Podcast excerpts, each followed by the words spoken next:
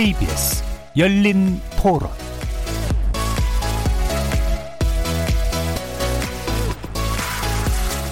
안녕하십니까. KBS 열린 토론 정준입니다.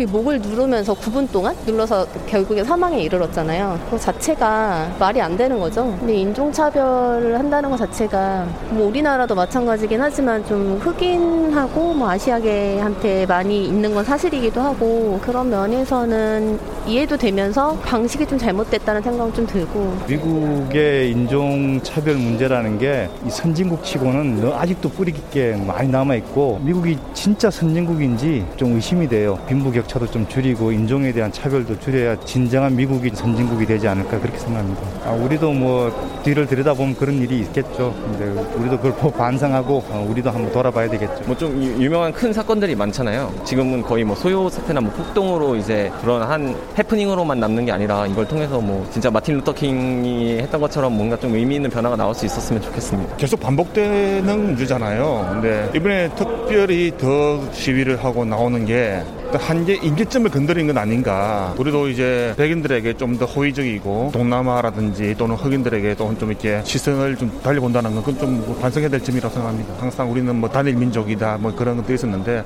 그런 생각도 많이 바뀌어야 된다.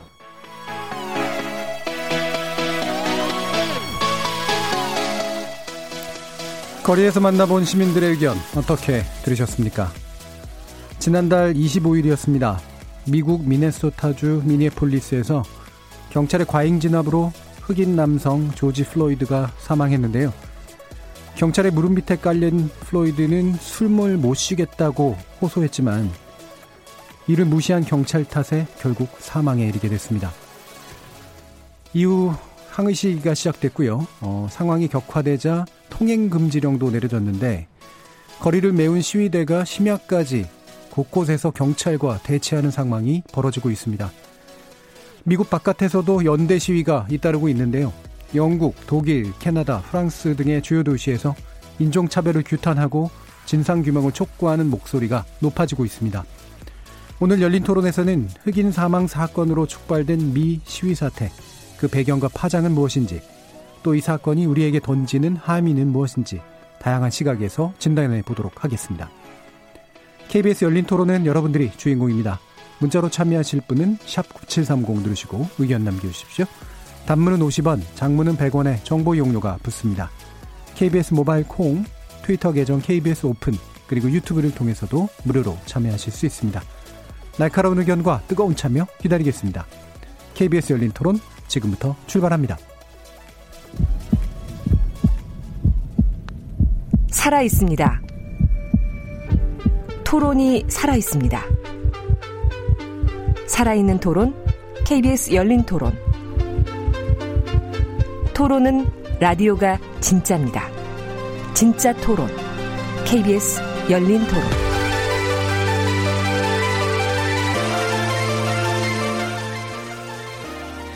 지금 이 문제를 논의해 주시기 위해 세 분의 패널 모셨는데요. 먼저 미국 정치 전공이시고요. 현재 국립외교원 미주연구부의 민정훈 교수 나오셨습니다. 예, 안녕하십니까. 자, 그리고 국제문제평론가시죠. 인문결 연구소 임상훈 소장 나오셨습니다. 안녕하십니까. 자, 그리고 어, 국내에서 정치외교학 공부하셨고요. 미국인이십니다. 조셉 네멜카 씨 모셨습니다. 네, 안녕하십니까. 어, 네멜카 씨가 유타주 유타주 출신이라고 네, 들었는데. 맞습니다. 저는 미국 여러 주 살았는데 현재 가족이 유타에 계십니다. 현재 가족이. 네네. 음. 그, 뭐 이런 말씀, 뭐, 여쭤도 괜찮을지 모르겠지만, 이, 그 주의 성향 자체가 상당히 좀 약간 아주 폐쇄적이라 그럴까요? 뭐 보수적이라. 보수 거의 그쵸? 보수 중에 최대한 보수죠. 네, 최대한 보수. 예. 어, 그 지금 이제 뭐 스윙 스테이트에는 한 번도 속해 본 적 없나요? 네, 스윙스에 산지 한 60년이나 70년 되는 걸로 알고 있습니다. 제가. 예. 자, 이렇게 어, 미국인이신 조셉 네멜카 씨까지 모셔서 현지 상황들에 관련된 여러 가지 의견, 또 미국을 어떻게 바라봐야 되는가 이런 것에 대한 의견들도 또 들어보도록 하겠습니다. 일단 이제 흑인 사망 사건에 항의하는 미국 시위가 굉장히 격렬해진 상태인데요. 임 소장님께 먼저 이 사건 어떤 식으로 전개된 건지 여쭤볼게요. 지난달 25일에 발생한 사건 사건이었죠. 그러니까 플로이드라는 이름을 네. 가진 한 흑인이 사망한 사건이었는데 어, 사실 처음에 시작은 그 경찰로 이제 제보가 들어온 것이 20달러 위조 지폐 음. 가능성이 있다라는 제보가 들어왔죠. 거기에서 이제 경찰이 출동해서 검문하는 과정에서 뭐 어, 좀 우리가 소위 말하는 과잉 반응, 과잉 네. 대응을 했다라고 이제 그렇게 말을 할 수밖에 없는데 경찰 네 명이서 이제 한 명의 무릎으로 어쨌든 목을 짓누른 거 아니겠습니까? 아, 7, 8분 그 긴 시간 동안에 어, 숨을 쉴 수가 없다라고 말을 함에도 불구하고 계속 짓누르면서 결국은 정신을 잃고 결국은 이제 저 병원으로 옮겼습니다만 사망까지 하게 된 그 사건 그게 이제 지나가는 행인에 의해서 카메라에 찍혀가지고 음. 전 미국으로 이제 중계가 사실 저 페이스북으로 예. 어, 상황이 전부 알려지게 된 거죠. 어, 그렇게 되면서 뭐 트럼프 대통령도 처음에 이제 시청도 그 화면을 보기도 했고 예. 어, 처음에는 이제 있을 수 없는 일이다 이렇게 했습니다만 어쨌든 국민들의 분노를 어, 잠재우기는 역부족이었다. 결국 예. 이러면서 이제 시위가 지금까지 오게 됐다 이렇게 이제 정리를 할 수가 있겠죠. 예. 예전에 그 로드니 킹 사건도 이제 그 TV에서 이렇게 막 뭐 중계하듯이 이렇게 됐기 때문에 나섰던 것도 큰데 이번엔 특히 아마 페이스북 그러니까 네. SNS의 또 미디어 역할이 굉장히 컸을 것 같아요. 그렇죠. 예. 그 사실 20달러 위조 지폐가 그렇게 사망까지 이르게 할 일인가? 예. 이게 더, 조금 더 분노하게 만드는 음. 대형 무슨 뭐 범죄라 뜸도 모를까 그 아마 그 더그 그 분노하게 만드는 그런 요인이 되지 않았는가 음. 이런 생각도 해봅니다. 네메카 씨도 혹시 SNS로 그 장면을 받아보셨어요? 네, 저도 처음으로 이거 접하게 된 것도 SNS 통해서 알게 음. 됐어요. 예. 뭐 요즘 시대를 통해서 우리는 뭐 뉴스도 보지만 음. 특히 저 같은 나이 사람들은 SNS 많이 보기 때문에 많이 보기 때문에 처음에서 접하게 돼주고 다음에 뉴스로 넘어갔습니다. 네, 그러니까 이게 참 시대가 바뀌는 것 같아요. 예전에는 이제 아예 영상이 없었던 그런 뉴스였다가 영상으로 뉴스를 처음 보다가 이제는 SNS가 먼저 그것들 퍼뜨리고 그다음에 뉴스로 나중에 접하게 되는 음. 그죠 그런 상황들이고 그래서 이제 아마 이런 어그 영상을 이제 서로 공유된 영상을 보면서 느낀 그런 분노랄까 이런 게 굉장히 크지 않았나 어, 싶은데요. 어 지금 어, 현지 상황이 어떤지 좀 알아봐야 될 상황인 것 같은데 그건 아직 안 할 거고요. 예, 좀 이따가 아마 이제 통신원 연결이 되면 아마 현지 상황들에 관련된 이야기 좀 나눠보도록 하겠습니다. 어 그러면 지금 이제 뭐 원인에 대해서 어떻게 봐야 될 것인가라는 그런 문제, 뭐 이게 참 복잡한데요. 어, 일단 민종 교수님 이게 어, 뭐 이런 사건들이 여러 번 반복될 때마다 뭐 똑같이 되는 건 아니니까요. 근데 지금 왜 이와 같은 일들이 벌어지고 있나라고 일단 어떻게 보세요? 어, 좀 전에 어, 임상훈 소장님 말씀해 주신 것처럼 일단 경찰의 그 백인 경찰에 의한 네. 어, 흑인에 대한 과잉 진압이 문제가 되는 거죠. 어, 음. 말씀해 주신 것처럼 20달러짜리를 그 뭐 복사기에다 써가지고 그런 공 종종 있거든요 미국 사회에서 그러면 이제 그 마크를 통해 가지고 이게 위조지폐 같다 이렇게 신고가 들어가면 경찰이 출동을 하게 됩니다. 그, 그 과정에서 뭐 흑인이 뭐 용의자가 내가 그렇지 않았다 막 이렇게 좀 저항도 할 수 있을 거고 뿌리치고 할 수 있을 텐데 아, 그 과정에서 말씀해 주신 것처럼 그게 뭐, 그 중재는 아니거든요. 예. 근데 예. 이제 그 과정에서 이제 아, 미국에서 뿌리게 있었던 흑백 갈등 음. 그리고 이제 그 공권력이 미국은 어, 굉장히 센 편이기 때문에 아무래도 총기가 있는 그 국가가 아, 돼서 그런 부분도 있겠습니다. 여하튼 간에 어, 백인 경찰에 의한 흑인의 과, 흑인에 대한 과잉 진압은 어, 굉장히 뿌리 깊은 겁니다. 그런 예. 일이 또 다시 벌어졌고, 어, 말씀해 주신 것처럼 SNS를 통해 가지고 급속도로 퍼져나가면서 이제 공분을 사게 된 거죠. 근데 음. 이제 그거에 대해서 과거에도 이제 평화적 시위가 있어 왔습니다. 근데 평화적 시위가 있었고, 어, 패턴은 비슷하다고 생각하고 있어요. 낮에는 네. 평화적 시위를 하고 음. 이게 저녁 때가 되면 어 폭력 시위로 좀 변질되는 그 음. 과격해지는 양상을 보이고 있고요. 이와 더불어서 약탈 방화가 일어나게 되는 거죠. 그래서 아까 말씀해 주신 1990년 LA 폭동 때 네. 사실 로드니킹 사건과 한인 상점에서의 흑인 소녀 피해사 사건이 이상하게 복합적으로 얽히면서 한인 상점들이 많은 피해를 받고요. 네.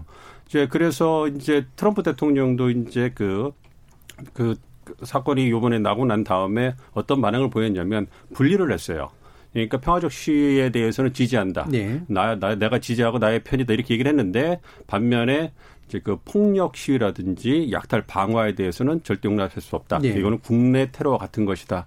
어, 그렇게 강경한 그 대응 방침을 박, 박, 어, 밝혔는데 문제는 평화적 시위보다 강경 진압에 더 무게를 두면서 음. 평화적 시위들까지도 어떻게 본다면 어, 폭도로 이렇게 규정하는 그런 분위기가 예. 형성이 됐고 무엇보다도 아시는 것처럼 최근에 어, 평화적 시위가 끝나기도 전에 워싱턴에서 이제 그 어, 이제 그 자신이 이제 앞에 세인트 존스 교회라는 데를 가기 위해서 가서 퍼포먼스를 하기 위해서 이제 평화적 시위자들을 갖다가 어떻게 보면 물리적, 예. 그러니까 뭐 고무 총탄이라든지 최루탄을 쏘면서 거리를 정리하고 가서 퍼포먼스를 한 것이 결국은 어, 책임감 있는 리더십을 보여주는 트럼프 대통령이 미국의 대통령이 자기의 지지층만을 위해서 퍼포먼스만 하고 있다라는 예. 이것이 코로나19 사태로 인한 미국 사회의 어떤 그 극심한 분노와 실망이 겹쳐가지고 이것이 인종차별 문제까지 겉들어지면서 여기에 또 적절치 않다라는 대통령의 리더십까지 겹치면서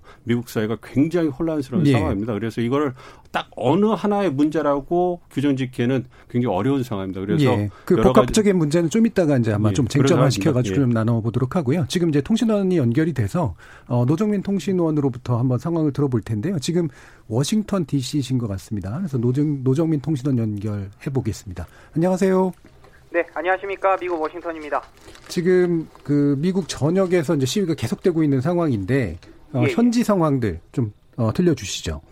예, 어, 제가 있는 이곳 워싱턴 D.C.에서는 이제 오늘까지 일주일 어, 넘게 지금 시위가 이어지고 있는데 예. 어제도 그 시위 현장에는 이제 그 거리에는 이제 장갑차 무장 군인이 배치가 됐고 이제 상공에는 전투 헬기도 좀 뜨고요. 어, 그래서 어, 지금 워싱턴 D.C.뿐만 아니라 이제 한인 교포들이 많이 거주하는 인근 버지니아나 멜랜드 주에서도 곳곳에서 지금 시위가 벌어지고 있습니다. 어, 지금은 좀 약간 평화적인 시위로 좀 전환이 되긴 했습니다만 얼마 전까지만 해도 폭력 시위와 함께 방화 약탈 등이 발생하면서 어, 지금 미 전역에서 최소한 40개 도시에서는 저녁부터 이제 야간 통행 금지 조치가 내려졌는데 그 기간을 연장하는 도시도 늘고 있거든요. 예. 그래서 워싱턴 D.C.도 원래는 어제까지였는데 하루 더 연장해서 오늘 밤까지 그 야간 통행 금지 조치가 지금 내려진 상황입니다. 예. 어, 지금 워싱턴 D.C.를 포함해서 한 23개 주에서는 계속 주 방위군이 투입되어 있는 상황인데 어, 지금 대도시를 중심으로 해서 계속 수천여 명이 모여서 시위는 계속되고 있는 그런 상황입니다. 예. 뭐이 현재 같은 문제를 촉발한 이 조지 플로이드 씨의 이제 사망이 네. 어 부검 결과가 좀 나왔다고 들었는데요. 이것 때문에 예, 예, 이제 예. 경찰관들의 유죄 판결 가능성이 더 높아지고 네, 있다고요? 네. 예. 맞습니다. 그 지난 1일에 공개된 그 조지 플로이드 씨의 부검 결과가 나왔는데 어, 일단은 그 경찰의 제압 과정에서 목 압박에 따른 그 네. 심폐 기능의 정지가 이제 주된 사인으로 나왔거든요. 음. 그러니까 경찰이 무릎으로 목을 누른 것이 결정적인 이제 사망 사인으로 나온 건데 이 부검 결과가 다시 한번 시위대들을 분노케 했고요. 그래서 예. 이 사망 사건과 관련해서 이제 백인 경찰 4명이 관련돼 있었는데 이제 처음에는 직접 그 목을 누른 경찰이 어, 3급 살인 혐의에서 지금은 이제 2급 살인 혐의로 더큰 음. 처벌을 받게 됐고요. 또 초반에 이제 무죄 판결을 받았던 다른 3명의 경찰들도 지금은 이제 살인 방조죄로 일단 함께 기소가 됐습니다. 예. 어, 참 이게 그이 부검 결과나 뭐 이런 문제 가지고도 한동안 좀 논란이 있다가 이제 확실하게 그 경찰 측의 네, 책임인 것으로 지금 어, 사인이 나오고 있는 상태인데 예. 어, 좀 전에 저, 저희도 얘기 나눴습니다만 이 트럼프 대통령은 도대체 이제 무슨 생각일까라고 하는 그런 네. 우려가 드는 그런 상태인데요. 현지 분위기 어떻습니까? 예, 뭐 처음에는 사실 트럼프 대통령도 뭐 과잉 진압한 경찰에 대해서 수사를 촉구하거나 이제 트위터에 애도의 뜻을 나타냈습니다만 예. 시위가 너무 이제 크게 확산하면서 이제 이들에 대해서 뭐 테러 조직이다, 뭐 급진적 좌파다, 뭐 약탈과 폭력적인 시위대에게는 뭐 인간 쓰레기 이런 표현까지 음. 지금 나왔거든요. 어, 사실은 그 이제 이 모든 것이 결국은 이제 자신의 지지층을 결집하기 위한 하나의 이제 트럼프 대통령의 선거 전략이다 이런 분석도 좀 나오고 있는데 며칠 전에 또 기자회견에서도 어, 이런 사태를 끝내기 위해서 연방 군대까지 동원할 수 있다 이런 뜻도 나타냈잖아요. 네. 어 근데 하지만 이 미국 내 이제 그 뭐 정치권이나 뭐 국방부 내에서는 이미 반대와 우려의 목소리가 크고 뭐 전직 대통령이나 전직 고위 관리 같은 영향력 있는 인물들도 마찬가지 반대 입장을 나타냈고요. 또 각 주의 주지사라든가 이거 워싱턴 D.C. 시장도 일단 이 연방군대 투입에 대해서는 부정적인 입장을 밝히고 있습니다. 그만큼 이제 트럼프 대통령과 좀 거리두기 어떤 그런 분위기도 나타나고 있는데 이 트럼프 대통령의 발언에 대해서 일단 시위대들이 많이 화가 났고요. 그쵸. 그래서 시위를 음. 계속하고 있는 그런 분위기고 이것이 미국을 분열시키는 또 하나의 원인으로 지금 지적이 되고 있는데 워낙 상황이 이렇게 일파만파 퍼지다 보니까 제발 트럼프 대통령에게 좀 조용히 좀 하고 있어라. 좀 이렇게 지적하는 정치인들도 지금 많은 그런 상황입니다. 예. 그렇지 않아도 전부터 이제 트위터 좀 그만하라고 막 그랬는데 네, 이제 네, 말좀 네. 조심하라. 이제 이런 예. 이야기가 나올 수밖에 없는 상태인 것 같은데요. 어, 당연히 이제 또 우리가 이제 한국에서 이제 지켜보게 되면 한인 교포들 피해에 대해서 우려하지 않을 수 없고 이게 뭐 단지 한국인이라서가 아니라 예전 경험 때문에 또 어, 그런 맞습니다. 것 같아요. 어느 정도인가요? 예. 예, 지금 그 이곳 지역 언론 보도를 보니까 이제 그 피해를 입은 우리 한인 업소들이 속속게 나타나고 있거든요. 예. 일단 워싱턴 DC에서도 한 7개, 8개 정도의 그 한인 업소가 약탈과 파손 피해를 입은 것으로 파악이 되고 있고 멜랜드주 볼티모시에서도 그런 사례가 보고가 됐습니다. 음.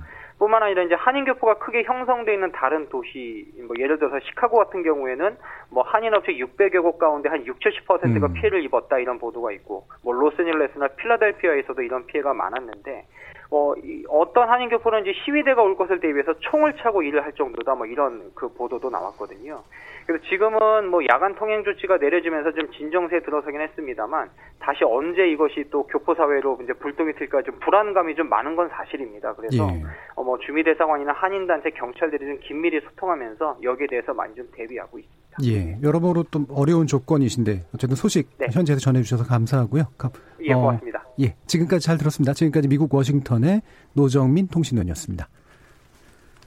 예, 현지 이야기까지도 이제 함께 어, 들었는데요. 아까 이제 민정훈 교수님께서 이게 워낙 참 복잡한 것들이 이제 얽혀 있는 이제 그런 상황이다라고 어, 이야기를 해주셨는데 조셉 네메카시가 보시기에 예, 이게 어, 미국인의 어떤 감, 그 상태로 보시기에 어, 이런 것들이 충분히 좀 터질 만한 조건에 원래 좀 미국 사회가 있었다 이런 생각이 좀 드시나요? 네, 저는 이거 터졌을 때 예상하고 있었어요. 어느 정도 음. 이제 나오겠다. 그랬던 이유가 한 달 한 달 전에는 우리 비슷한 사건이 있었어요. 어떤 흑인 소녀가 이렇게 놀고 있었는데 경찰들이 가, 경찰이었던 사람이 가서 죽여버렸습니다. 예. 그래서 그 사건 때는 아무 별로 반응이 없었는데 이번에 코로나 때문에 사람들이 집도 못 나가고 예. 좀더 심심하고 뭔가 막 직장도 잃고 있는 상황에서 이렇게 분노 일으킬 수 있는 상황이 일어나면서 음. 사람들이 시위 안 할 수 없는 그런 음. 상황이라고 생각합니다. 예. 이렇게 이제 아까도 지적해 주셨던 것처럼 이제 백인 경찰관에 의한 뭐 흑인 내지 이제 소수 인종에 대한 좀 과잉한 진압 자주 있었던 일이고 사망 사건까지도 있었고 그러다 보니까 이제 분노나 불만도 이렇게 좀 수시로 터져 나올 수밖에 없는 그런 상황인 것만은 맞는 것 같은데 우리가 이제 주목하지 않을 수 없는 거는 이게 평화로운 시였다가 야간에 약간 폭력적인 시 양상을 보이다가 약탈이나 방화까지도 이제 나오는 거. 음. 이 부분을 이제 많이들 놀란단 말이에요. 음, 미국에서 이제 이런 약탈 방화 같은 거, 뭐 흔한 건 아니겠지만, 왜 이렇게 연결이 될까라는 궁금증이 드는데. 어, 그거는 코로나한테 제일 많은 영향을 받은 거라고 생각해요. 예. 지금도 안 그래도 국가 상황이 좀 혼란스럽고 사람들이 돈 제대로 못 보는 상황인데 음. 그래서 어쩔 수 없이 되게 많은 사람들은 아 나는 여기 들어가서 좀 뭐 받을 받을 수 있다 뭐 TV도 받을 받아서 뭐 팔아야 된다 네. 좀 그런 거에서다가 기회주의자들 그냥 이거랑 그렇죠. 아예 그냥 상관없는 사람들이 음. 들어가서 어 우리는 이거랑 아예 뭐 Black Lives Matter랑 관련이 없는 사람인데도 음. 우리는 이거 그냥 뭐 해보자 그렇죠. 그런 여기서 이제 범죄 행위를 그냥 해버리는 네, 음. 그런 상황 된 것 같습니다. 음. 어, 실제로 이제 보니까 이 조지 플로이드 씨가 이제 사망한 지역인 이제 미니애폴리스, 미네소타주에 어, 여기에 흑인 주민의 비율이 6%뿐이 안 되는데 이번에 코로나19 확진자가 29%예요. 그러니까 100명 중 20, 29명 꼴로 이제 발생했다. 이게 명백히 이제 어떤 인종 또는 계층이 이제 코로나 피해와 이제 연결이 있다라고 하는 걸 이제 그런 보여주는 그런 사례인 것 같거든요. 이 부분 임상훈 소장님 어떻게 보시나요? 맞습니다. 그러니까 음. 그 미니애폴리스 시도 지금 그 수치로 정확하게 지적을 해주셨습니다만 예. 미국 전역이 그 전체에서 이제 흑인이 차지하는 비중이 어10 퍼센트 그러니까 20% 이하거든요. 예. 어 근데 코로나로 어 확진자 그다음에 사망자 이런 비율을 놓고 보면은 오히려 더 이제 위로 올라가는 이런 음. 경우. 그러니까 그 흑인들의 이제 분노가 이제 거기서부터 시작이 됐다고 볼 수가 있는 것이고 그 이번에 그 미니애폴리스 사건이 난 그 도시에서 어그 지금까지 5년 사이에 벌어졌던 그 경찰의 소위 말해서 그 무릎으로 찍어 누르는 예. 그 진압 이것이 지금까지 270몇 건이 나온 것으로 이렇게 미국 언론에서 보도가 나왔거든요. 예. 그런데 그 중에서도 60%가 흑인이었다는 것이죠. 음. 근데 아까 말씀하셨잖아요. 그그 지역에서 흑인 비율이 아주 적다는 거. 네. 그런데 그럼에도 불구하고 그런 진압 과정에 당하는 흑인이 압, 그 압도적으로 많다는 것은 음. 그만큼 흑인들에 대한 그 경찰들에 의한 어떤 과잉 진압, 차별 이런 것들이 심하다. 예. 그렇게 볼 수밖에 없는 것이죠. 음. 그러니까 저희 이제 미디어계 밖에서 이제 흔히 연구 결과 나오는 것들 중에 보면 사람들이 이제 흑인들이 미국 사회에 얼마나 될 것 같으냐라고 이제 설문 조사를 해보면 한 3, 40%될 것 같다라고 사람들이 답을 한대요. 미국인들이. 근데 실제로 이제 인구 비율이 말씀하신 것처럼 굉장히 소수잖아요. 네. 왜 그럴까라고 하면 이제 미디어에서 묘사되는 흑인들의 비중이 굉장히 높고 특히 범죄로 묘사되는 비중이 높으니까 음. 굉장히 많은 사람들이 실제 인구보다 경찰이 많다고 생각하고 실제 인구보다 흑인이 되게 많다고 음. 생각한다 라는 이제 그런 이제 연구 결들이 아주 많이 이제 나오고 있는데요. 이런 것들도 이제 보면 어좀 이렇게 백인 경찰과 흑인 이런 이제 뭐 범죄 잘하고 잠재적으로 파악되는 그런 어, 간주하는 이제 그런 상황들이 자꾸 이제 벌어지는 게 편견의 문제 또는 인종차별적 심리의 문제인지 아니면 이제 사실 또 직업 안에서 생기는 자기의 경험이나 방어 논리 같은 것들도 분명히 있을 것 같아요. 백인 경찰관이나 이런 사람들이 이런 문제는 어떻게 좀 이해해야 될까요? 글쎄요, 그 말씀해 주신 것처럼 흑백 갈등은 계속 미국 사회에 있어 왔고요. 있었고. 이제 음. 경찰 쪽의 주장을 뭐 특정한 근거를 대기는 없습니다만 얘기를 들어보면 이제 불신 검문이라고 하죠. 네. 이렇게 하다 보면 아무래도 이제 감에 의해서 우리나라 말로 감에 의해서 경찰들이 이제 길에서 가는 어, 그 차들을 잡는다든지 뭐 이렇게 하는데 대체로 이제 그 비백인 어, 그 네. 인구들에게 이제 그런 많은 그 부신금을 하고 음. 그 과정에서 이제 뭐 어, 백인보다는 비백인 무엇보다 흑인이 이제 그 아무래도 이제 뭐 경범죄겠습니다만 마약 네. 소지라든지 뭐 이제 그뭐 다른 부분에서의 이제 그 범법 행위로 해서 네. 뭐 미리 검거라는 그 율이 높다라는 거예요. 그리고 이제 어 대부분의 도시에서 이제 그 아무래도 흑인이 어, 그 열악한 처우에 있기 때문에 사회 경제적 처우에 있기 때문에 그런 부분에서 교육을 제대로 받지 못겠 못, 못하겠죠. 예. 그렇게 되면 아무래도 미국 우리 우리와 마찬가지로 미국 사회에서도 양질의 일자리를 찾기가 어려운 거죠. 음. 그렇게 되다 보니까 아무래도 백인 어 보다도 좋은 교육을 받은 줄인 백인보다는 아무래도 이제 그 범죄에 노출될 가능성이 높고 네. 이것이 이제 순환 그 이제 악순환이 되면서 아무래도 이제 백인 경찰 입장에서는 흑인들이 압도적으로 백인에 비해서 범죄자의 가능성이 높다. 음. 그리고 흑인은 또 그 반면에 우리는 부당하게 이등 음. 시민으로서 예. 차별을 받고 있다. 이러면서 경찰과 백인 경찰과 맞닥뜨렸을 때 저항부터 하고 보는 그렇죠. 이러한 그것이 이제 어 악순환 되는 어, 예, 얽매이다 보니까 음. 이렇게 같이 복합적으로 돌아가다 보니까 아무래도 그런 부분에서 이제 그리고 아, 아까도 말씀드린 것처럼 미국은 총기 소유가 이제 네. 자유롭기 때문에 이제 그 백인 경찰이든 경찰이 일단 용의자가 됐던 그, 그 시민에게 어떠한 그 신고에서 출동을 했을 때 네. 이제 그 굉장히 그 상대 용의자라든가 아니면은 대화를 해야 되는 상대가 총기를 가, 갖고 총기를 사용할 것 같은 그러한 움직임이 굉장히 민감하거든요. 네. 그래서 뭐 저희가 차 안에 타면 조셉 씨도 아시겠지만 옆에 글로브 박스라는 걸 음. 열면은 굉장히 위험한 상황이 올 수가 네. 있고 지금 차에서 그래 차에 가면 항상 손을 이렇게 하고 있어야 되고 그리고 이제 차에서 내릴 때도 항상 이렇게 주머니에 손을 네. 빼고서 이렇게 보여야 됩니다.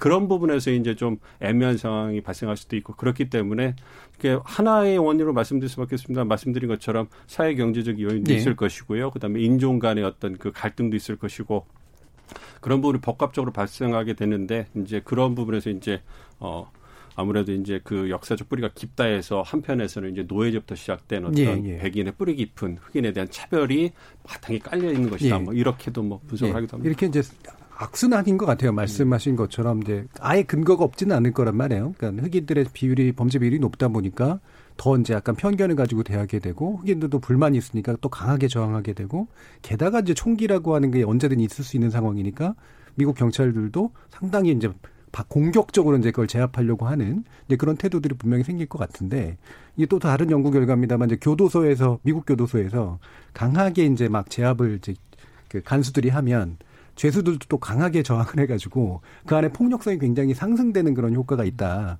뭐 이런 식의 이제 결과들도 분명히 있거든요. 어, 조셉 네메카 씨가 보시기에 이게 주변에서 그런 것들을 좀 느끼셨나요? 이런 어, 미국 경찰관에 의한 유색인종 내지 이제 비백인들에 대한 이제 편견 내지 이제 잠재적 폭력 어떤 범죄자로 보는 그런 눈길 이런 것들. 음, 그렇죠. 저는 그래도 유타가 좀 안전적인 주라 네. 가지고 유타에서는 많이 느, 못 느꼈지만 제가 음. 말씀드렸던 것처럼 그 전에 다른 주에 살아봤고 음. 그 주에 살면서 확실히 뭔가 경찰이 대응하는 것 달라요. 예. 어떤 사람이냐 뭐 그리고 그거는 인종뿐 아니라 뭐 옷차림 뭐 음. 어떻게 생겼는지 많은 요소가 그렇겠죠. 들어가겠죠. 예. 그래서 경찰들이 그런 많은 것들 보면서 아마 그 머릿속에서 선입견이 생기는 거죠. 이 음. 사람은 음. 위험하다. 조심해야겠다. 아니면 이 사람은 뭐 괜찮다. 그리고 우리가 다 알고 있는 것처럼 만약에 그 사람 그 용의자가 흑인이시고 그 뭐 어떻게 보이면은 예. 어 나는 조심해야겠다 해가지고 그때부터 그 정, 경찰이 조심해야 되는 상황이 벌어지기 때문에 경찰들이 예. 아시, 안타까운 상황이지만 그럴 수밖에 없게 느껴질 것 같기도 해요. 저는 예. 제가 봤을 때.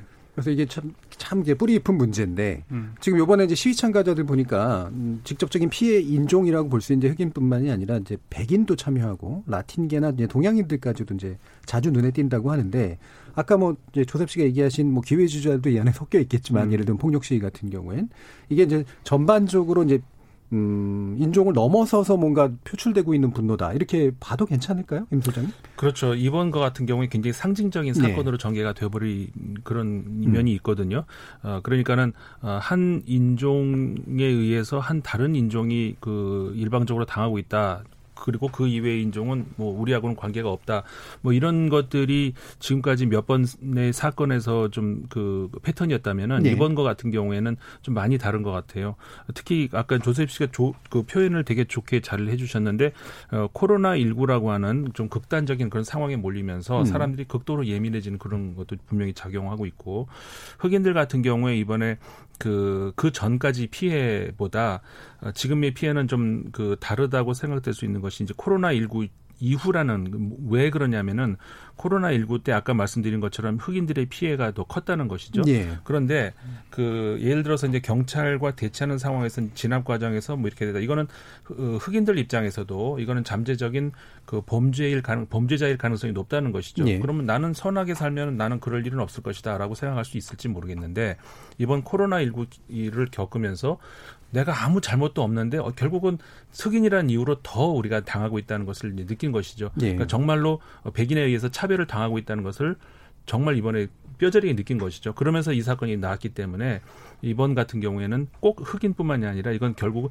미국은 결국 백인이 움직이는 사회고 백인이 아니라면은 어, 결국 그 위기 상황이 오면은 평화 시에는 뭐 다 공존할 수 있을지 몰라도 위기 상황이 오면은 우리는 결국은 가장 먼저 이렇게 그 위험으로 어, 내몰릴 수밖에 없겠구나라는 것이 실 실제로 경험을 하게 된 것 같아요. 예. 그러면서 다른 인종들도 이제 같이 동참하고 어, 그렇게 된 거 아닌가 싶습니다. 음. 그러니까 이렇게 되면 이제 상황이 좀 복잡해지는 게 예를 들면 책임자 처벌 말 그대로 이제 이런 강한 어떤 음. 행동들을 잘못한 어떤 경찰에 대해서 제대로 처벌해라라고 하는 정도의 요구로 단순화되면 문제가 쉬운데 이걸 매개로 해서 다른 이제 불만들이 이제 터져 나오는 거잖아요. 말씀하신 이제 인종차별 문제부터 해서 소득 불평등의 문제라든가 지금 코로나19에 관련된 불만 같은 거 이런 것들이 표출되고 있기 때문에 이 시위대들이 요구하는 어떤 상황 그다음에 어떤 것들을 구호로 외치고 있는가 뭐 이런 궁금증들이 좀 들더라고요. 그래서 대체로 어떻다고 판단하세요? 이런 식의 불만의 어떤 갈래랄까요? 이런 거는? 어, 뭐 지금까지 다 말씀해 주신 것처럼 어 최근 오바마 대통령이 이제 그 town hall 그 온라인 town hall meeting 네. 형식을 통해 가지고 얘기를 했죠. 그래서 행동을 해서 바꿔야 된다. 음. 뭘 바꿀 것이냐 그랬을 때 얘기한 것이 두 가지입니다. 인종 차별 철폐하고 경찰 개혁이거든요. 네. 그러니까 사실 이번에 그그 그 플로이드 씨의 사망 사건을 일어나 인종차별 문제는 미국에서 있어 왔고 이 인종차별 문제가 발생할 때마다 평화적 시위 그리고 이제 약탈 방화 폭력 시위가 계속 반복적으로 있어 왔어요. 네. 있어 왔는데 그런 그 시위가 있어 왔음에도 불구하고 어떤 법제화 어떤 그 결과는 없었거든요. 그러니까 음. 법을 통해 가지고 경찰을 개혁할 수 있는 어떤 규정을 마련한다든지 인종차별 철폐하기 위해서 행정부의 노력이라든지 아니면 어 연방정부 주정부 차원에서 아니면 연방의회 차원에서 뭔가 결의안을 낸다든지 법제화하는 노력을 통해 가지고 실제로 백인 경찰들 그러니까 모든 경찰 공무원들이 따라야 되는 규정을 줘야 되는데 그 부분에 대해서는 이제 반대에 부딪히면서 예. 그러니까 지금 저희가 얘기하면은 모든 그 어, 미국 사람들이 이제 인종차별하는 그 철폐를 하지만 그럼 그것을 어, 인종을 차별하는 것에 대해서는 없애야 된다. 정의를 구해야 된다. 불평등 없애야 된다는 거에 그 보편적인 명제에 대해서는 참석, 찬성을 하지만 그럼 구체적으로 그렇죠. 법을 어떻게 규정할 것이냐 만들 것이냐에 대해서는 의견이 다르고 네. 입장이 다르기 때문에 법제가 안 되는 거예요. 진보주와 보수주가 다르기 때문에 그게 안 되어 왔거든요. 그런 부분에서 이제 계속 논의가 되어 왔기 때문에 이번에도 사실 그 가장 중요한 목적은 인종차별 철폐를 위한 구체적인 어떤 정책적인 실현 혹은 경찰 개혁 안을 갖다가 연방 정부 차원에 서 아니면 주 그 폴리싱 같은 경우는 주정부의 네. 어떤 역할이기 때문에 주정부 차원에서 특히 이제 미네소타에서 어떤 경찰 개혁을 위해서 어떤 노력할 것인가 그게 본보기가 돼야지만 네. 다른 주들도 따라갈 수가 있는 부분이거든요. 네. 그 부분에 대해서 음. 이제 그 그게 가장 기초적인 목적인데 말씀해 주신 것처럼 이제 이것이 불평등 문제까지 갖고 네. 들어가게 되고 음. 이렇게 되다 보니까 굉장히 복합 복잡 복잡해지는 것이죠. 음. 그렇지만 이제 말씀해 주신 어 저희가 얘기한 것처럼 이제 그 플로이드 씨를 사망의 경찰에 대해서 이제 그 2급 살인죄가 적용이 네. 된다고 하기 때문에 그 부분에 대해서 유족이 어느 정도 만족하고 있는 것 같아요. 그래서 음. 이제 폭력 시위가 좀 줄어들면서 네. 이제 그 평화적 시위로 음. 이제 좀 전환되고 있는 거기 때문에 그러한 부분에서 정책적 노력이 이루어진다면 불평등 문제는 또 또 다른 문제니까요. 네. 그래서 일단은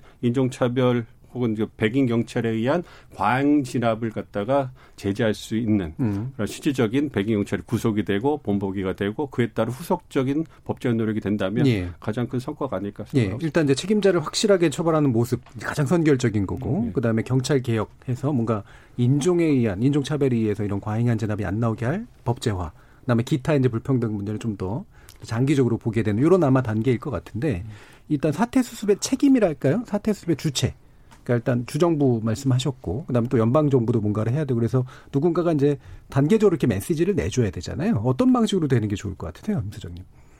그 이번 사건 같은 경우 이제 사실 누적된 네. 사건이었잖아요. 누, 지금까지 이제 특히 그 2013년이었던가요? 그 아주 상정적인 그 17살 청소년이 네. 어, 사망했던 그 사건 그 이후로 어, 흑인 인종, 흑인 생명도 소중하다 뭐 이런 그 해시태그가 붙는 그런 인, 그 운동도 계속 이제 벌어지고 있, 있던 참에 지금 벌어진 거라서 예. 그 정부 주정부나 그 연방 정부 입장에서도 이번 사건을 그냥 넘길 수는 없는 그 어떤 그 한계점이 온 것 같아요. 음. 어, 그러니까는 그 얼마 전에도 왜 그런 이야기가 있었잖아요. 백이 그러니까 경찰이 그 어떤 그 범죄자 혹은 어 잠재적인 어떤 그 범죄의 가능성 있는 그런 지역으로 갈때 에, 뭐 신체 어디분가에 이제 카메라를 켜고 그렇죠. 가서 이제 네. 모든 것이 중계가 되도록. 근데 이번 사건에 그런 게 있었다는 얘기는 또 모르겠어요. 음. 제가 모르고 있는지 모르겠습니다만은 어, 있다 있었다는 얘기는 못 들었거든요. 그러니까는 그 과거에도 어떤 그 움직임이 좀 있다가 또 다시 없어지고 이런 것들이 반복이었어요. 그러니까 음. 그 지금 교수님 말씀하신 것처럼 어떤 작은 뭐 하나라도 이렇게 시작을 하면은 그다음에 이게 그 이 폭력 시위 같은 것들은 금, 금방 이렇게 잦아들 수 있거든요. 예. 근데 그런 게 전혀 없기 때문에 그렇다는 것이고 어 아주 작은 작은 부분부터 그러니까 구체적인 매뉴얼부터 조금씩 고쳐 나간다 하더라도 음. 그것이 그냥 시 작이 될 것 같아요. 어떤 큰 어떤 뭔가를 어, 바꾼다든가 예. 그러니까 아까 말씀 우리 나눈 것처럼 그 근본적인 차별 문제 같은 건 당장 개선이 어렵잖아요. 음. 계속 두고두고 이제 장기전으로 봐야 되는데 그런 거 매뉴얼 하나하나 바꾸는 거 이런 거 주정부에서 얼마든지 할 수 있잖아요. 예. 그 시범 케이스로 어느 한 주, 주정부에서 하면은 그게 다른 주정부에서 할 수 있는 것이고 어, 아주 작은 매뉴얼부터 고쳐 나가는 것 이것이 음. 어떻게 보면 가장 쉬우면서도 가장 시급하다라고 할 수가 있을 음. 것 같아요.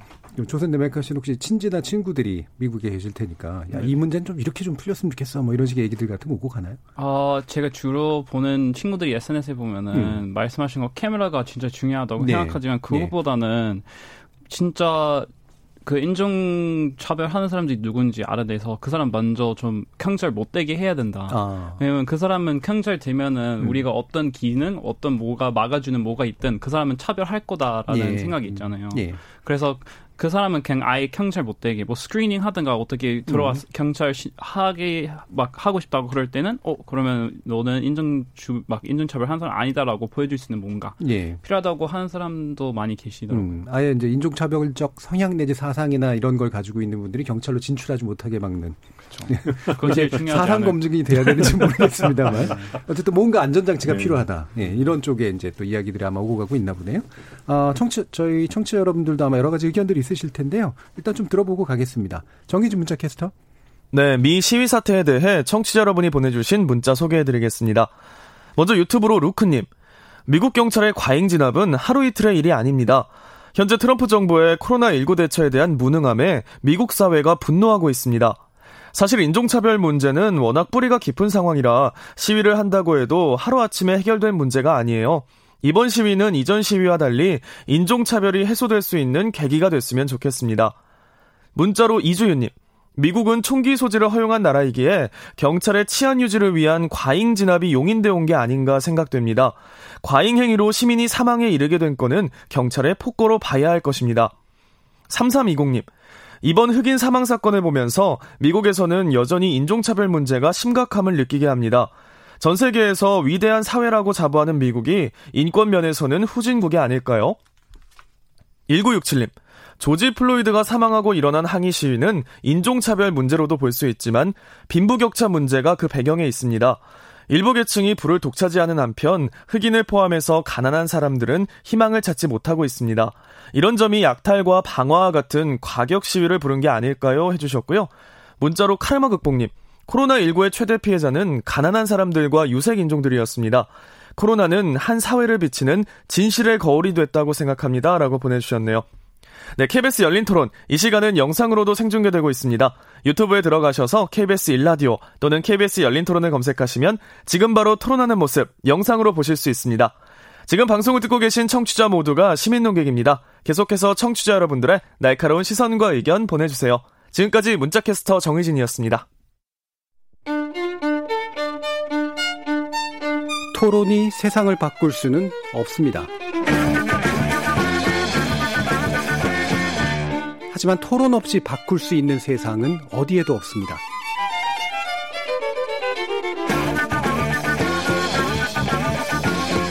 세상의 선한 변화를 갈망하는 당신. 정답이 아니라 질문의 힘을 믿는 당신. 우리 KBS 열린 토론에서 만납시다.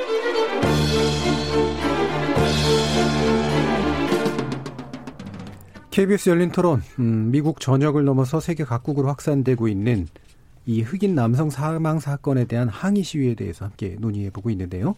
지금 여러분은 국제문자의 평론가이신 인문결 연구소 임상훈 소장, 그리고 국립외교원 미주연구부에 계시는 민정훈 교수, 그리고 미국인이신 조셉 네멜카 씨와 함께하고 계십니다. 토론 주제에 관련해서 질문, 건의하고 싶으신 의견, 여러 가지 또 생각들 있으시면 언제든 보내주십시오. 저희 프로그램에 적극 반영하도록 하겠습니다. 여러분이 열린 토론의 주인공입니다. 자, 그러면 아까 얘기 나눌까 하다가 이제 입으로 좀 제가 좀 밀었는데요. 트럼프 대통령 관련된 얘기를 좀 해볼까 합니다. 어, 뭐, 아까도 말씀 주셨지만, 뭐, 당연히 이제 정치인으로서 해야 될 반응은 이제 유감 표명하고, 그 다음에, 어, 평화 시위에 대해서 당연히 그 자유를 인정하고, 그걸 적극 받아안겠다라고 표현하는 것까지는 좋은데, 그리고 뭐 강력, 뭐, 폭력 시위나 이런 이제 약탈 방어에 대해서 강력 대응하는 것도 필요하잖아요. 근데 이제 그게 좀 도가 좀 지나쳐서 아까 말씀드린 것처럼 진압 위주로 뭔가 가고 있는 듯한 모습, 이게 이제 나타나고 있고, 지금 연방군 투입 문제로 이제 또 갈등이 좀 빚어지고 있는 모습. 이게 이제 문제적인 사건인 것 같은데, 어, 이 바탕 심리가 뭐라고 생각하세요? 민정규 교수님? 그, 트럼프 대통령이 물론 이제 그 국내 정치적 목적 재선에 예. 도움을 된다 이런 부분도 있겠지만 기본적으로 어 트럼프 대통령이 2016년에 당선될 때부터 공약으로 냈던 것이 이제 어, 위대한 미국의 재건이고 네. 그것이 국내 정치적으로는 법과 질서를 회복하겠다 음. 이런 부분이에요. 그래서 이제 어, 오바마 대통령 8년 동안에 너무 진보적인 이슈들이 미국 사회를 덮었고 이것 때문에 중도 보수적인 특히 이제 백인 유권자들이 굉장히 어, 실망하고 분노했다 이러한 주장을 펼쳐서 네. 이제 당선이 됐기 때문에 법과 질서를 유지하는 그래서 어, 트럼프 대통령이 그 롤모델로 삼는, 삼는 1980년대의 레이건 행정부라든지 네. 강력한 닉슨 후보가 보여줬던 그러한 모습을 자기도 보여주고 싶은 거예요. 음. 그리고 트럼프 대통령의 정치적 기반이 보수층이기 때문에 이러한 문제들이 발생할 때마다 많은 그러한 그 요구가 들어왔을 거라 생각을 하고 있습니다. 예. 그래서 이러한 그 이번에 또 이제 그 강경 시위라든지 폭력 시위, 약달 방화와 관련 사건이 벌어졌을 때 강력한 모습을 보여줘 가지고 미국의 법과 질서를 유지하고 안정성을 추구하는 모습을 보여줘야 된다. 예. 이런 요구가 들어왔을 것이고 이것이 이제 재선에 임하는 트럼프 대통령의 목적과 어우러져 가지고 또 이제 그 쇼맨십이 좀 강하신 분이니까 음. 그런 부분에서 이제 어, 교회 앞에 가가지고 그 성경을 들고서 네. 보수적인 유권자들 기독교인들을 갖다가 이제 그분들의 어필하는 이런 모습을 음. 보여줬거든요. 그러한 모습들이 어떻게 보면 어려운 시기에 미국 대통령이 최고 어떤 정점에는 지도자로서 통합의 리더십, 음. 책임감 있는 리더십을 보여야 되는데 자신의 정치적 목적만을 위해서 지지층만을 위해서 이제 그렇게 움직인다 이런 모습이 이제 부각되다 보니까 이제 사실 저는 개인적으로 봤을 때 트럼프 대통령은 원칙 자기가 갖고 있는 원칙 기반에서 대응을 하는데 예. 퍼포먼스가 지나치다 보니까 굉장히 그 공격을 받고 있기 때문에 난감한 상황이다 이렇게 음. 좀 생각을 하고 있습니다. 그러니까 뭐 솔직히 이제 법 질서를 강조하는 게 어쨌든 공화당 내지 보수 미국 보수파의 되게 중요한 뭐 목표고 그래서 그분들의 이념적인 것으로 봤을 때 뭐 이상한 행동은 당연히 아닌 것 같은데 문제는 그런 쇼맨십 같은 거 그리고 분열을 좀 유발해가지고 자신한테 이득을 좀 취하려고 하는 거 이런 것 쪽을 좀 지적을 해주셨어요. 조센드 메카 씨도 그런 비슷한 생각이신가요? 아 저도 비슷한 생각인데 근데 예. 우리가 트럼프가 뭐 재산 뭐 그런 거 다 얘기하기 전에 트럼프의 배경 좀 살펴봐야 될 것 같아요. 예. 트럼프는 정치인 원래 아니잖아요. 예. 그래서 뭐 타, 타협, 뭔가 남들이랑 같이 일하면서 음. 여러 가지 의견 듣고 결정 내리는 스타일 아니고 예. 회사 대표하면서 내가 음. 하고 싶은 대로 하자고 해서 그냥 일방적으로 결정 내리는 음. 스타일이었어요.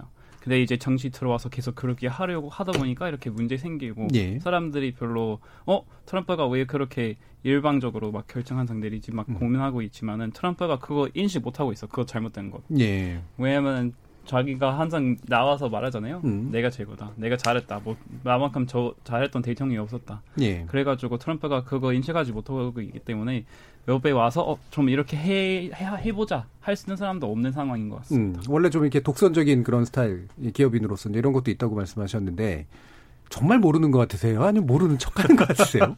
정, 정말 모르는 것 같아요. 아, 그래요? 네, 그래서 저는 트럼프 저는 예. 심심할 때 다른 방송에서도 말씀드린 예. 적이 있는데 심심할 때저 트럼프 트윗 보러 갑니다. 트윗 보러 가는 이유가 예, 예 뭔가 예. 정치 관련 뉴스 보도받고 싶어서보다는 음. 좀 웃고 싶어서 예. 심심하고 웃음 나왔으면 지금 그럴 수 있는 상황 아니지만은 예 그러네요. 그러니까 어쨌든 휴맨십이 또 강한데 이게 뭐 그럼 한국말로 이제 흔히 시체말로 이제 자뻑이라 고 그러잖아요. 이제 자기의 어떤 객관화가 안 돼가지고 자기가 되게 잘한다고 생각하고 있는 이제 그런 모습들도 충분히 있을 수 있다는 이제 그런 지적, 지적이신데 임상훈 소장님이 보시기에 그래도 이제 이 사람이 또 영민한 또 어쨌든 성공하고 막 뭔가 이렇게 승리하는 또 정치가 있자 뭐 뭔가 성취하는 사람 아닙니까? 그래서 뭔가 이렇게 나름대로의 전략은 있을 것 같은데요. 그 저는 그 글쎄요 사실 이 사업가로서 성공했다 뭐 이런 얘기 많이 있습니다만은 예. 과연 사업가로 성공했을까? 예, 성공, 그런 사실 그 얘기도 많이 하더라고요. 예, 성공한 예. 구체적인 예가 저는 잘 안 보이거든요. 예, 예. 뭐 어쨌든 간에 그 나름대로 독특한 캐릭터는 있죠. 네. 그러니까 말을 하는 데 있어서도 그 일반인들이 누구나 잘 알아들을 수 있도록 음. 그런 언어로 어 뭐 저기 그 모션이라든가 이런 것들도 그렇고 그러면서 사람들을 설득할 설득할 수 있는 어떤 그 나름의 어, 기술 그런 그렇죠. 어떤 재능은 이제 타고난 음. 것 같아요. 어 그리고 아까 이제 그 조셉 씨 말씀하셨는데 그 원래 정치인 출신이 아니고 그 기업인 출신 이 상태에서 이제 그 대통령이 된 사례. 이게 우리가 굉장히 그 재미있는 현상이 그 정치에서요, 그 굉장히 정치적인 그런 그 대통령이 있을 예. 수 있죠. 음. 그러면 그 가장 정치적인 대통령이라 하면 무슨 얘기냐면은 정치라고 하는 것이 결국 서로 아주 그 첨예하게 다른 사람들이 안, 마, 만나가지고 그 계속 대화를 해야 되는 거잖아요. 네. 그 대화하고 대화하고 또 설득하고 설득 당하기도 하고 그러니까는 이런 체질적으로 정치를 싫어하는 사람들도 분명히 있죠. 음. 국민들도 음. 있을 겁니다. 그러니까 그런 정치 문화에 대해서 피로감을 느낄 수가 예. 있다는 것이죠. 그럼 그런 분들이 점점 늘어나면은 그 다음 그 선거 때는 대선이라든가 이럴 때는 전혀 정치적이지 않은 그러니까는 CEO 출신 그렇죠. 예. 이건 미국에서뿐만 아니라 한국에서도 있었던 현상이고 예. 바로 그런 가장 정치적인 대통령에서 가장 비정치적인 대통령으로 넘어오는 예. 그래서 미국이 지금 딱 그런 상황이란 말이죠. 그렇기 때문에 그 트럼프 대통령이 그 능력으로서 그러니까 사업가로서 어떤 설득력을 가지고 있는 어떤 그, 그 재능 있는 어떤 인물인가라는 예. 그 관점보다는 그런 미국인들의 현재의 어떤 그 음. 그 심리 특히 이제 보수 진영에서 그런 예. 정치에 대한 피로감 그냥 말 듣기 싫고 하기 싫고 그냥 누군가가 정책적으로 팍팍팍 그냥 결정해서 빨리 해버렸으면 좋겠고 네. 그런 심리가 가장 그 높이 올라갔을 때 음, 거기에 아주 적절한 음. 그런 사람이 딱 나와서 대통령이 됐다는 저는 그게 그 어떻게 보면 가장 설명 설득력 있는 설명이 아닌가 싶습니다. 그렇죠. 그를 대통령으로 만들어낸 이제 배경이 그렇죠. 있었다는 이제 말씀이시잖아요. 네. 특히 뭐 이를테면 탈정치라든가 정치 혐오증 이런 네. 것들이 이제 활용됐던 그런 측면들이 분명히 있었던 것 같고요. 근데 이번에 이와 같은 전략이 대선 가도에서 실제로 좀 성공적으로 되리라고 보십니까? 어떠세요? 그러니까 오늘 그 전체적인 분위기가 음. 이제 그 아무래도 이제 그 저희가 민감한 이슈를 다루기 때문에 네. 그런데 정치적으로 그 제가 좀 말씀을 드리면 그 가장 트럼프 대통령 효과적인 전략이라고 할 수가 있어요. 네. 그러니까 미국 정치가 굉장히 양극화돼 있기 때문에 조셉 씨가 오셨지만 유타주에서는 사실 민주당이 이기기가 거의 어렵습니다. 그렇죠. 옆에 캘리포니아를 가면 거기는 민주당이 텃밭이고요. 음. 그렇게 red나 blue state 공화당 지지 민주당 지지가 그 분명하고요. 결국은 경합주라고 하는 데서 표를 누가 더 얻어가지고 선거인단에 과반을 채우느냐가 어떤 승리의 관건이고요. 그렇죠. 그렇기 때문에 네. 양극화가 그 정당 그 일체감에 의한 양극화, 즉 민주당을 지지하는 사람은 민주당만 지지하고 공화당 지지자는 공화당 지지하고 그다음에 이념적으로 그 간격이 굉장히 벌어지고 있는 상황이거든요. 미국 정치를 보면 그런 상황에서 사실 그 선거에 나서는 후보가 가장 효과적으로 취할 수 있는 전략은 예. 우리가 집토끼라고 하죠. 음. 그 자기의 지지층을 투표 날 가장 많이 나오게 하는 그 상대 후보보다 많이 나오게 하는 사람이 이기는 거예요. 예. 그렇기 때문에 사실 아직 대선이 내일 치러진다면 선거 결과 어떻게 될지 모르겠지만 아직 5개월 정도 남아 있잖아요. 그러니까 시간이 좀 남아 있는 상황이고 지금 상황에서 트럼프 대통령이 취할 수 있는 가장 효과적인 자기 정치적 행보는 지지층을 결집시키는 겁니다. 예. 그래서 보수적인 유권자들에게 내가 법과 질서를 지켜서 당신들의 이익을 대변해 주는 노력을 하기 위해서 이러한 어, 어떻게 보면 굉장히 강력한 모습을 보여주고 있고 성경책도 들고 나가서 이제 얼마나 우리의 보수적인 가치, 예. 우리가 소중하는 안정적인 가치가 중요한 것인가를 갖다가 미국 전역 그리고 전 세계에 보여주는 퍼포먼스를 하고 있거든요. 이거에 대해서 민주당 지지자라든지 진보주의자들 그리고 시위자들은 굉장히 혐오스러워할지 모르겠지만 예. 침묵하고 있는 그 다른 한쪽에 절반의 유권자들은 제가 생각할 때는 최소한 그냥 중도적이거나 만족하는 그런 그 음. 감정을 보여주고 있을 거예요. 그래서 예. 타겟이 그 분들이기 때문에 트럼프 대통령이 그걸 보여줬고 그렇기 때문에 제가 아까 말씀드렸던 것처럼 어떤 그 통합의 리더십, 책임감 있는 리더십보다 자신의 정치적 목적을 우선시한다라는 비난이 나온 게 아닌가 생각을 하고 있죠. 예.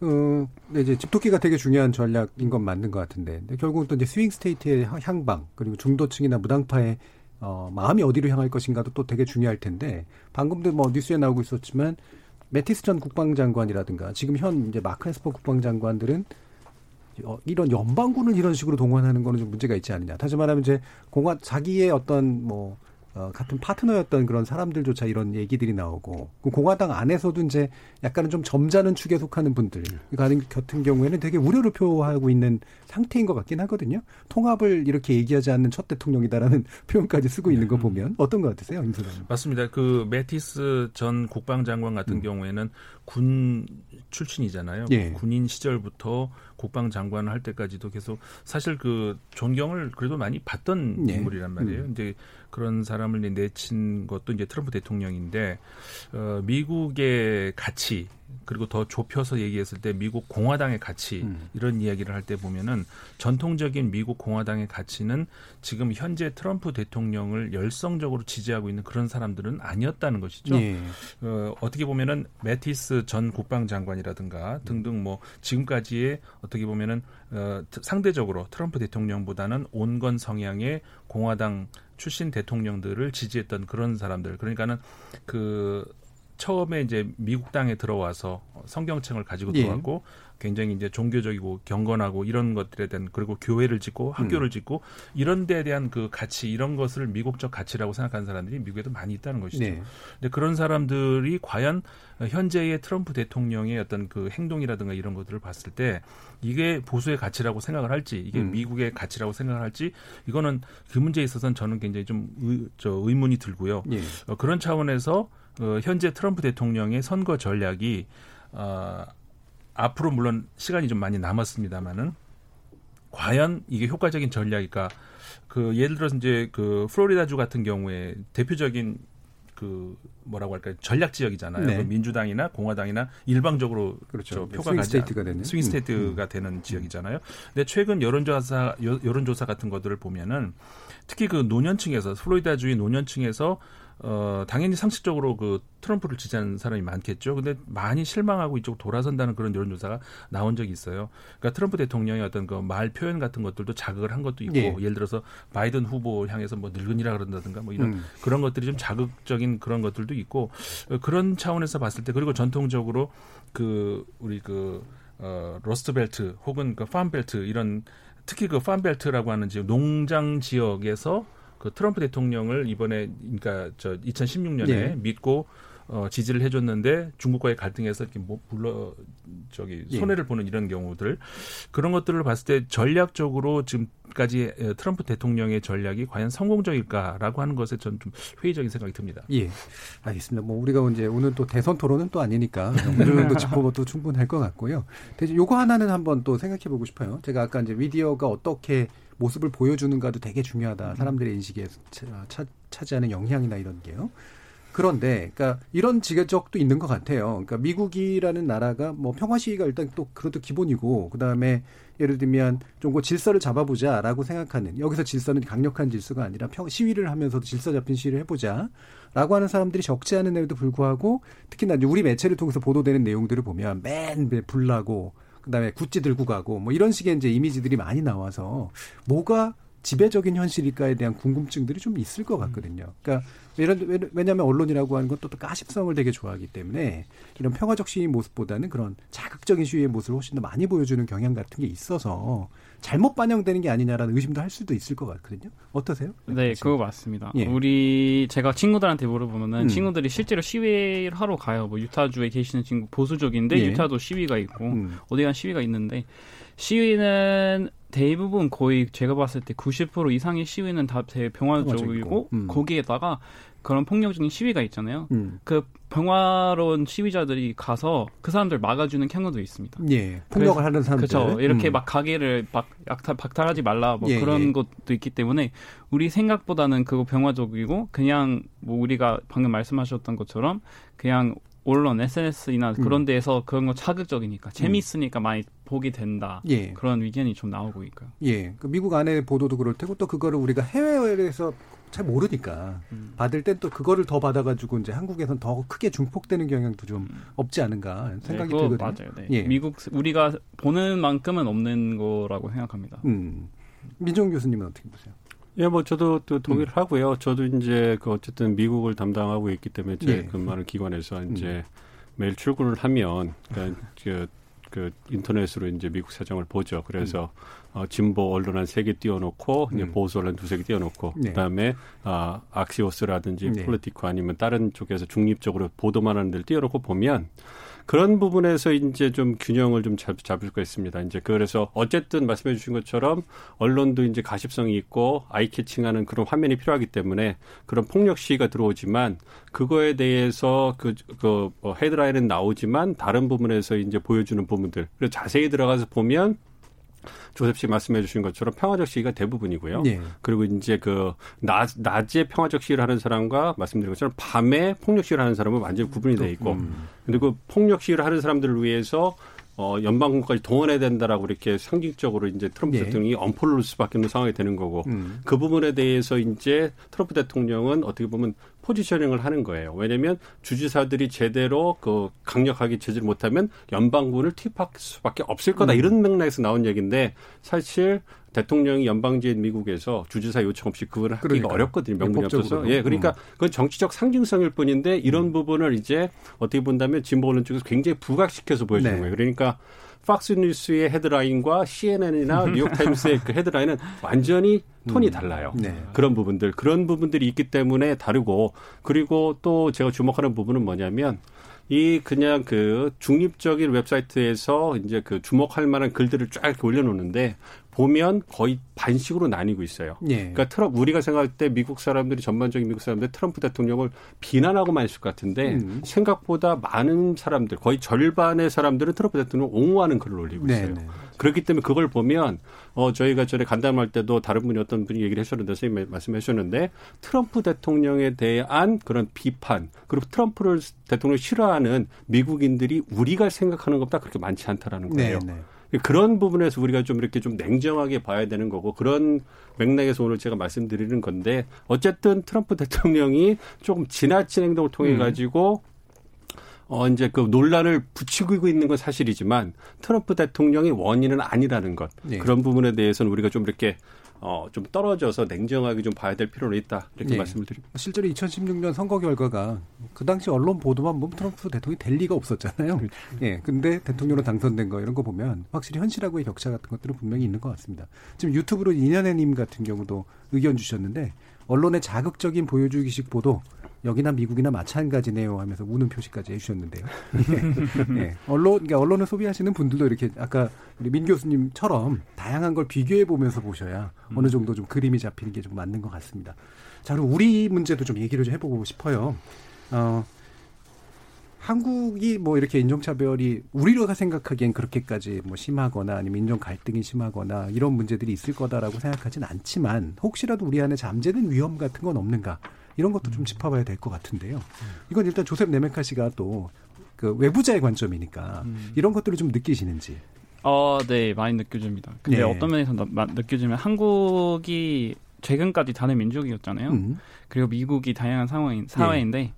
일단 한국에서 차별, 인종 차별 할 수 있는 기회조차가 없기 때문에 네, 그렇죠. 그런 인종 차별주의자 그런 사람이 어디 있는지 잘 안 보여요. 그렇죠. 근데 네. 미국의 그거랑 달리 미국에는 다양하고 네. 민족들이 다 다양하기 때문에 인종차별주의자들이 보이면은 나가서 직접 뭐 그런 것들을 할 행동으로 할 수 있잖아요. 음. 그래서 한국이 그런 것 미국만큼 심각 심각한 건지 모르겠지만 없다고는 말씀드릴 수 없을 거라고 생각합니다. 예, 실제로 갈등이 만들어질 만큼 가시적으로 보이지 않는 상태니까. 예. 음. 그러면 그 임상훈 그 소장님께서는 보시기에 네. 어떻습니까? 이 잠재성.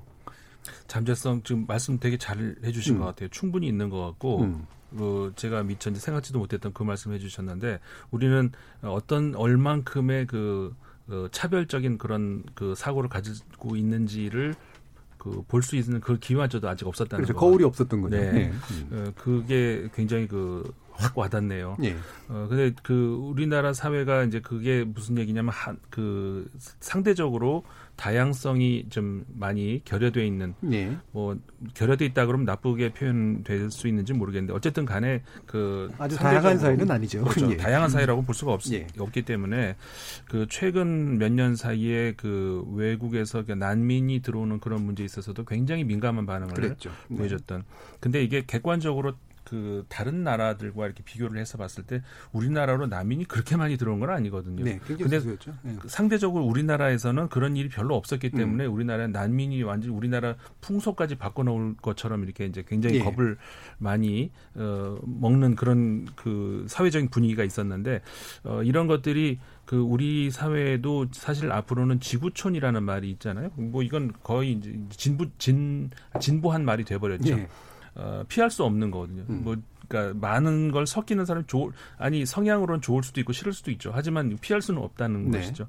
어, 받아들일 수밖에 없는 그런 것인데 우리 사회에서 가장 어떻게 보면 취약한 부분이 이 부분이라고 저는 생각이 들어요. 음. 어, 몇몇 사, 그 사례에서도 우리가 봤듯이 아까 말씀드렸던 어, 난민 그런 문제 그 받아들이는 그런 문제에서도 그렇듯이 굉장히 아직까지 그 민감하게 받아들이는 것이 그 외국과 그 섞인다는 것 그리고 다른 그 문화와 섞인다는 것, 다른 인종과 섞인다는 것에 대해서 어, 굉장히 아직까지는 좀 이렇게 그 경계를 많이 하는 그런 사회라는 점에서 예.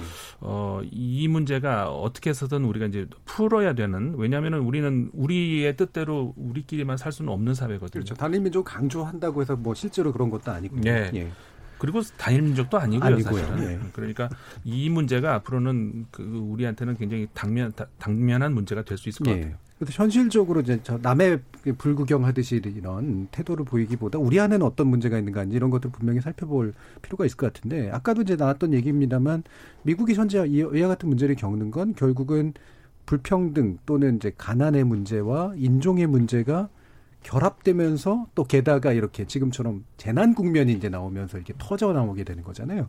우리도 이제 그럴 가능성들이 좀 어느 정도 있을 수 있고 이런 건 어떤 것들을 좀 들여다보면서 이 문제를 좀 대비해야 될까요?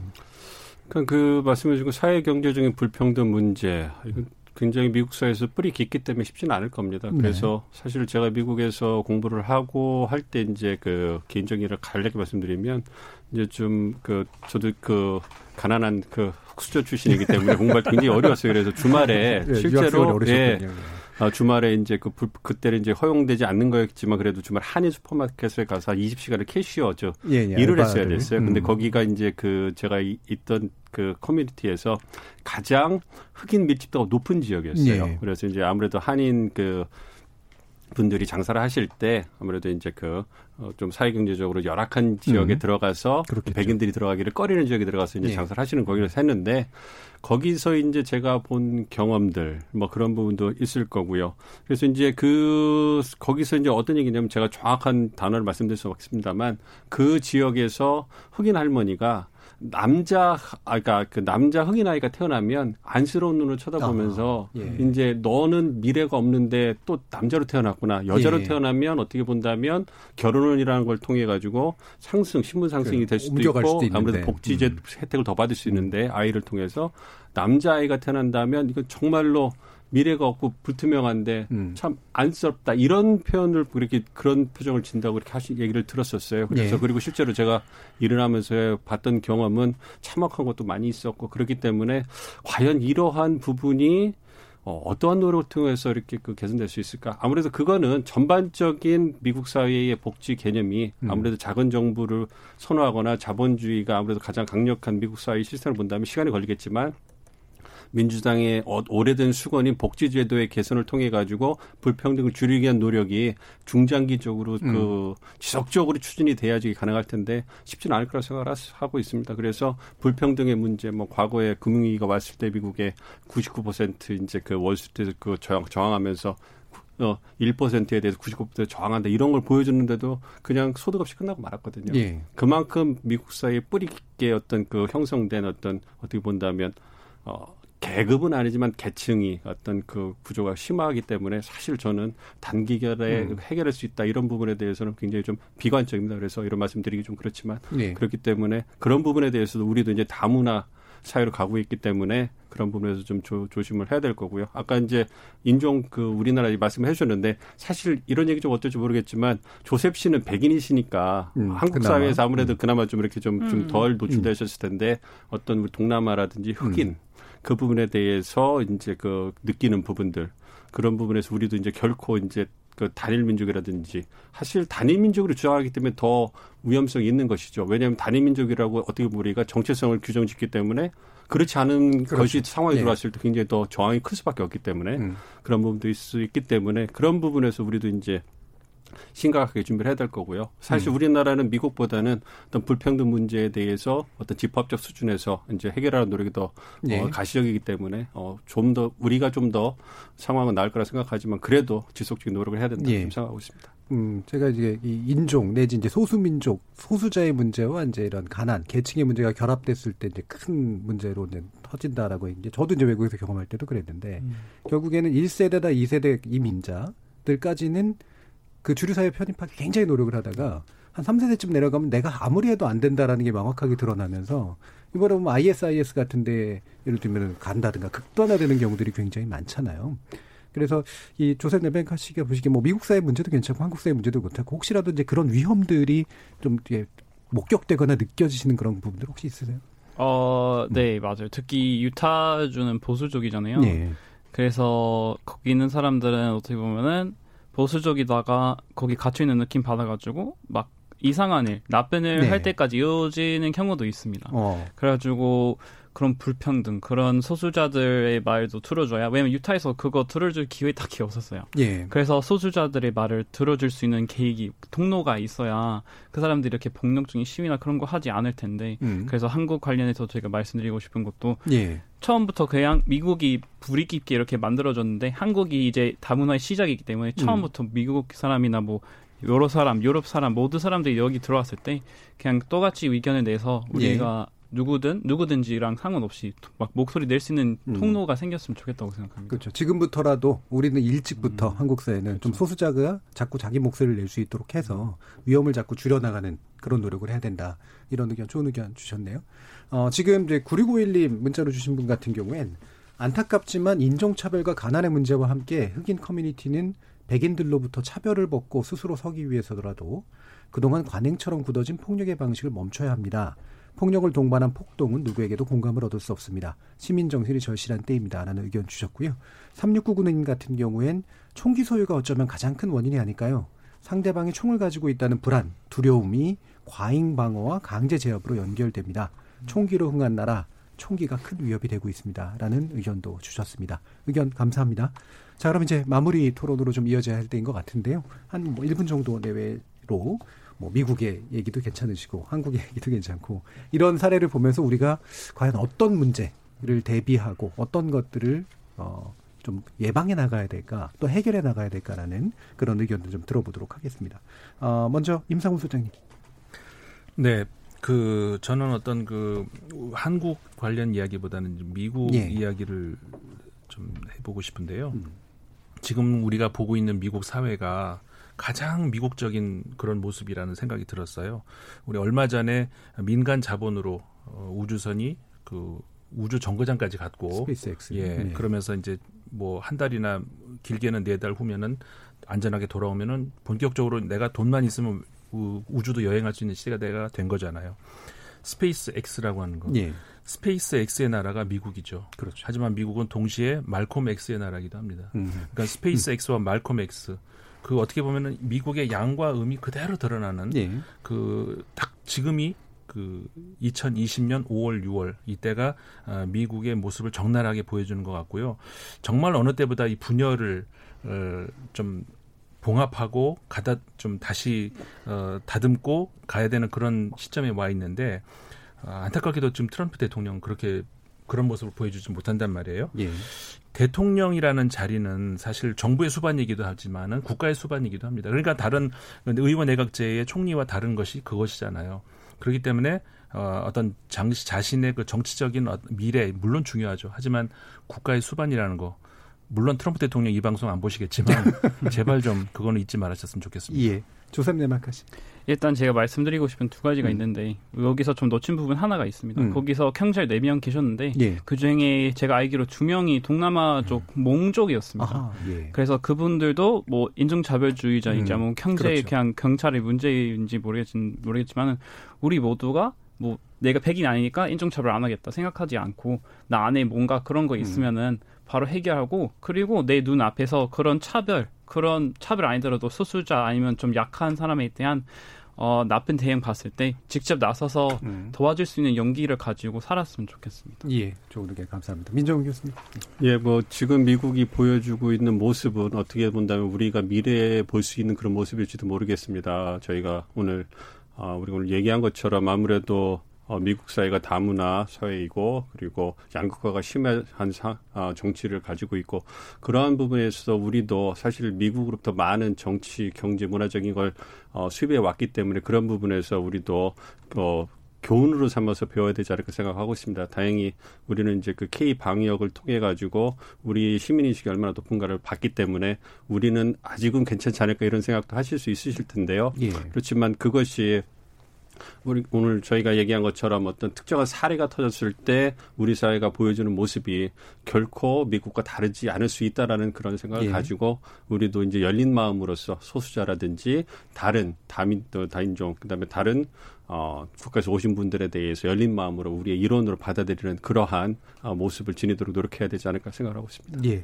음, 아까 임 소장님께서 말콤 엑스의 나라이자 Space X의 나라인 미국의 여러 가지 모습들 이게 또 이제 우리의 앞으로의 미래의 모습일 수도 있다라고 하는 그런 점 음, 잘들 이야기해 주셔서 감사합니다. 어, KBS 열린 토론 확산 일로의 미 시위 사태 어떻게 볼 것인가라는 주제로 오늘 토론을 나눠봤는데요. 조셉 네메카 씨 그리고 국제문제평론가이신 인문결 연구소 임상훈 소장 국립외교 미주연구부의 민정훈 교수 이렇게 세 분 수고하셨습니다. 감사합니다. 고맙습니다. 감사합니다. 참여해주신 시민농객 여러분들께도 감사하다는 말씀 전합니다. KBS 열린 토론 생방송 놓치신 분들을 위해 나중에 팟캐스트 준비되어 있고요. 매일 새벽 1시에 재방송도 됩니다. 저는 내일 저녁 7시 20분에 다시 찾아뵙겠습니다.